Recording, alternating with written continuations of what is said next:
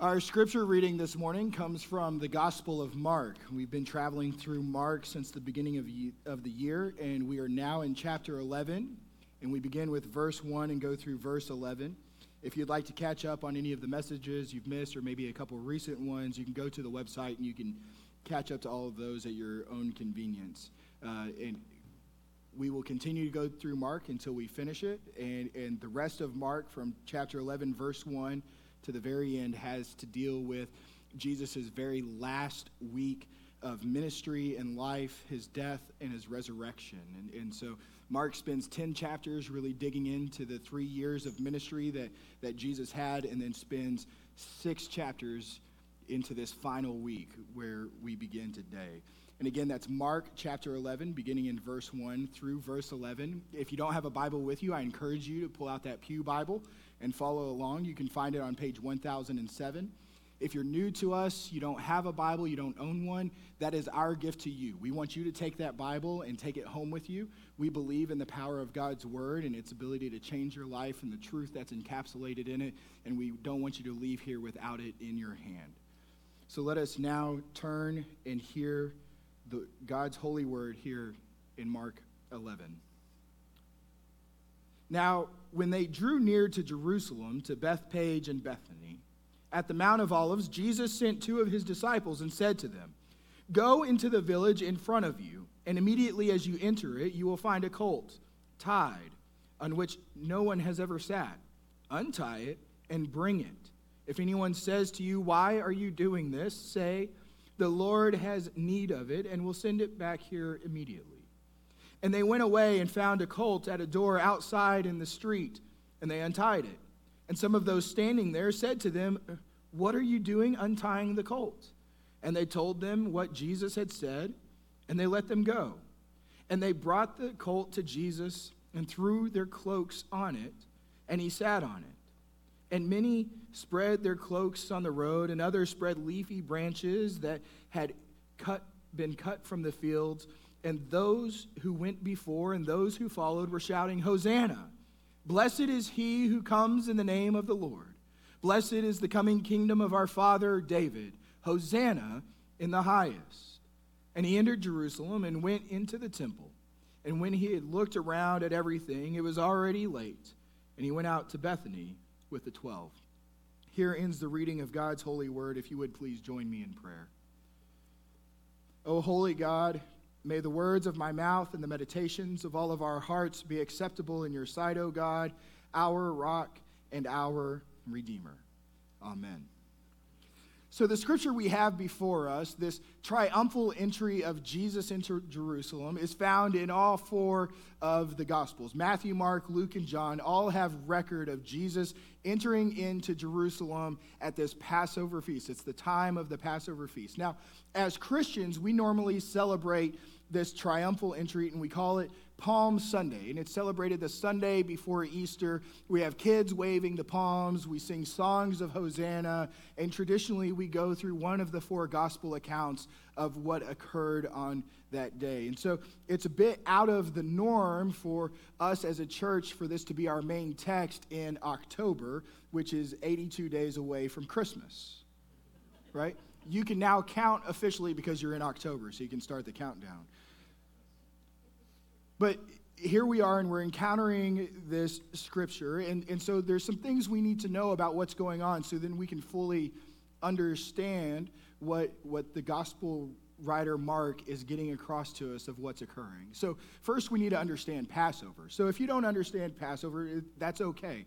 Passover is a Jewish, Jewish tradition in which they celebrated and, and had a festival in Jerusalem once a year to give thanks to God that his spirit passed over their households while they were in Egypt, that led to their deliverance from Egypt and their deliverance from slavery and captivity, in which, remember, then they're chased by Pharaoh, they cross the Red Sea, and they wander in the wilderness. So they're celebrating this Passover that God would deliver them from captivity. And, and so every year they would have this festival. God ordained them to have this festival of Passover, and, and, and they would go and share a meal together. And, and they would make this trek to Jerusalem so they could go to the temple and, and learn from the high priest and, and the other priests while they were there and, and to gather from all the family. And so Jerusalem was a big city, but it was not the biggest city in the world. Rome was one of the most populated cities in the Roman Empire during that time. However, Josephus, an early historian, has told us and recorded that at the time of Passover, when Jesus would be going there, that Jerusalem would swell to a population of 2.5 million people, which made it larger than Rome during that time. And so this city suddenly swells to become one of the biggest cities in the known world at that time. Now, Israel wasn't a free country when Jesus is entering into Jerusalem. They were not an independent country. They did have a king. We know King Herod. We've heard of King Herod, but King Herod, while being the king of the Jews, was really just a puppet. He had no real authority over anything, and he was so friendly with the Roman government that he was ineffectual within the Jewish community. And they just kept him there as king so it wouldn't cause any kind of uprising. Now, the way Rome governed was by governors in their various regions, much as Britain ruled the, the colonies with governors before we gained our independence. And during this time, the governor over Israel is Pontius Pilate. Now, when they go and conquer Israel, Jerusalem's the capital. And Jerusalem, being the capital, was a thousand years old at the time. It was a dusty town located in those hills and the foothills there around Mount Sinai or Mount Zion, and right. So it's it's this dusty foothilly area, and they don't want that as their capital, and so they go and build a place called Caesarea, right, named after Caesar. This is a place of Caesar, and so that's where they put their palace for that region. It's off in the northwest on the coast, a nice coastal beach community. I mean, can you imagine how nice that would be living in a coastal beach community? I bet you can, right? And so that's right. So you understand why Caesar would go and build his capital in that region there versus in, in dusty foothills.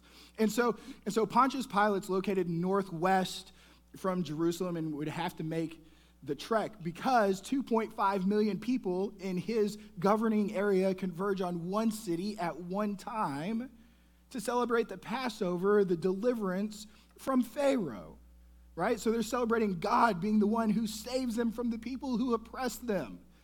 And so it was Pontius Pilate's job to bring a Roman army with him, get on his war horse, go through that west gate at the beginning of the week of Passover and display his military might, sending the message, reminding the Israelites that what you are here celebrating God's sovereignty, God's power, God's ability to deliver you from being in captivity, and you think God's in charge, I'm here to remind you as I sit upon this war horse that Rome is in charge, not God. And he would parade through the streets all the way up to his fort, which was located right above the temple. So the temple sat in the shadows of the fort where Pontius Pilate would be located during this time. Now, on that same day,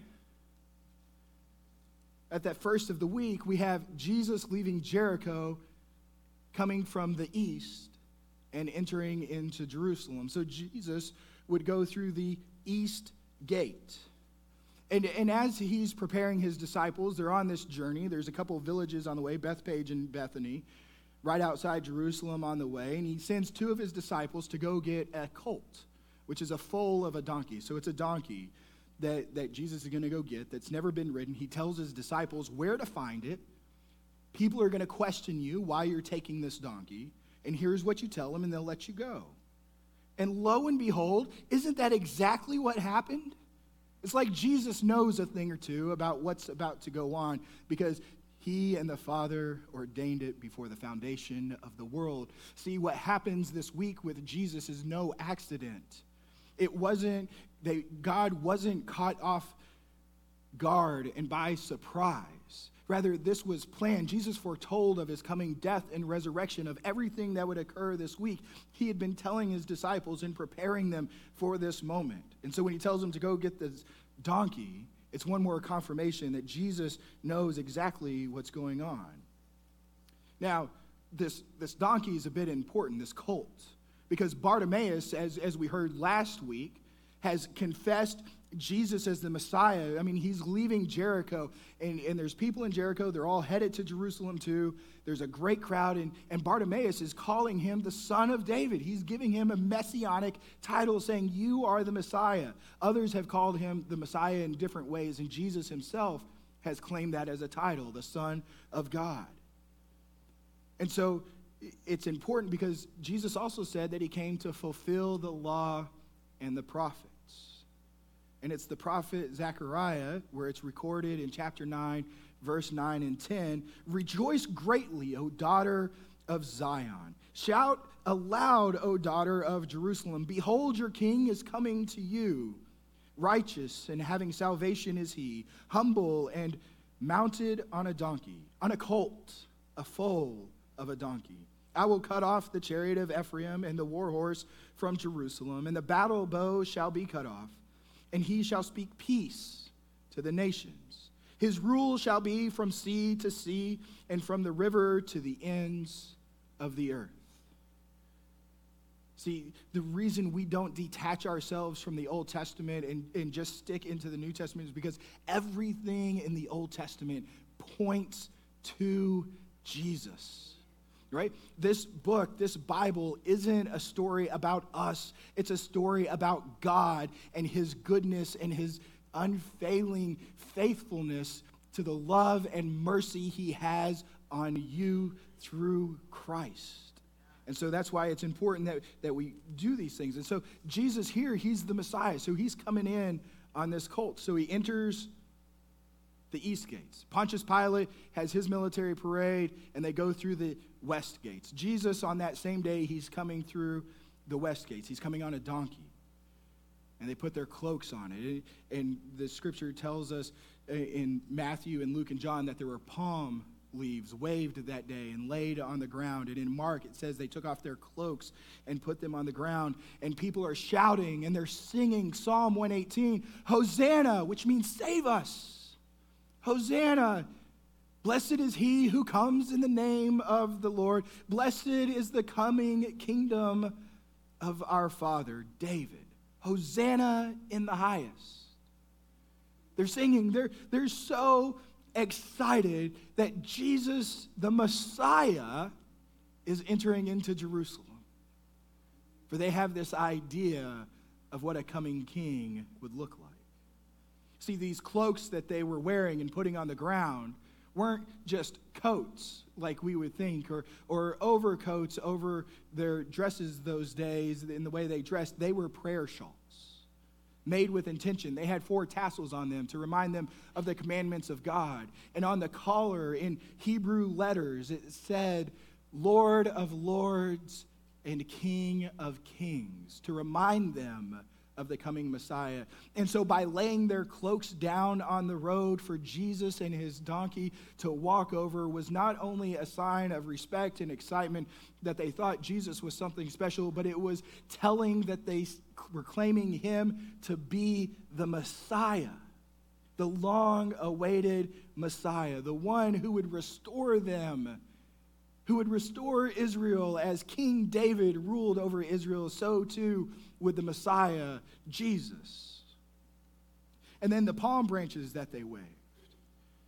They didn't just pluck them and it just happened to be happenstance that they were waving palm branches for Jesus. No, the palm branches in Israel had long been a symbol of Judean nationalism. It was, it was like their flag that they would wave ever since the Maccabean revolt against the Greeks. So the Greeks at one time conquered Israel. And the Jewish people revolted, and it was the Maccabees who led this revolt. And afterwards, they waved the palm branches as, as celebration. And so it kind of became this symbol and this way of saying that, that Judea is great, that this is our country, and we are proud of it. And so they would wave them. And, and, and it, then the Jewish people fractioned off, and there were Sadducees and Pharisees and, and the zealots fractioned off from them too. And the, and the zealots were located in Galilee mainly. And, and And the Zealots were different in that they wanted to destroy every pagan. And so, and so they're waving their palm branches. The Messiah has come. The new King David is here, and he's going to rid this place of Rome and all of its paganness that has infected Israel. And so they're shouting, Hosanna, save us, save us. Blessed is he who comes in the name of the Lord.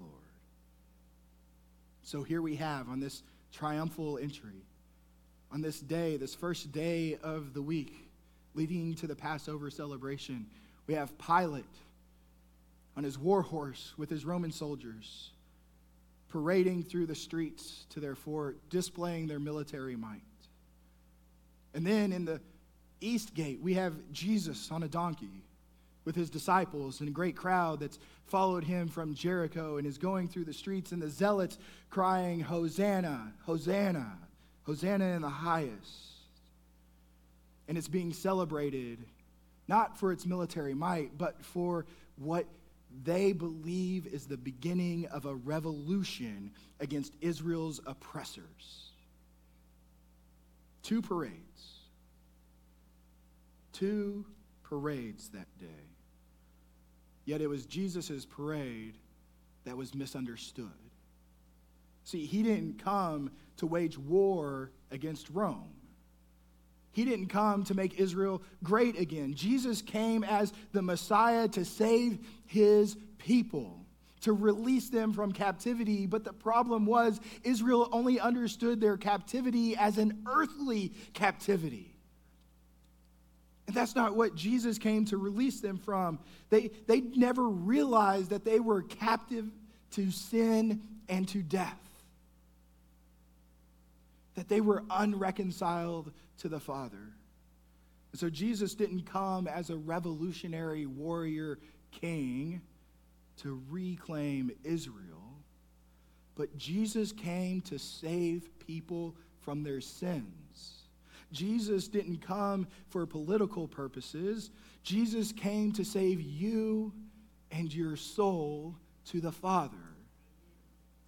This was his purpose. And this is why Jesus' question to Bartimaeus at, at the gates of Jericho on his way to Jerusalem, it, and the question that we get asked in that same moment is so important. That question of, what do you want Jesus to do for you? It's an important question that we must ask because the people of Israel really wanted Jesus to fight off the Romans and to kill the pagans. And it was clear that this week in Scripture, when it's clear that Jesus wasn't going to do that, they turned on him and no longer had any use for him. That same crowd that's shouting Hosanna, a few days later, shouts, Crucify him! Crucify you. And it leaves us with a question about our own expectations about Jesus. Do we use him as a tool for our own personal gain? Or is he the shepherd of our soul? Amen.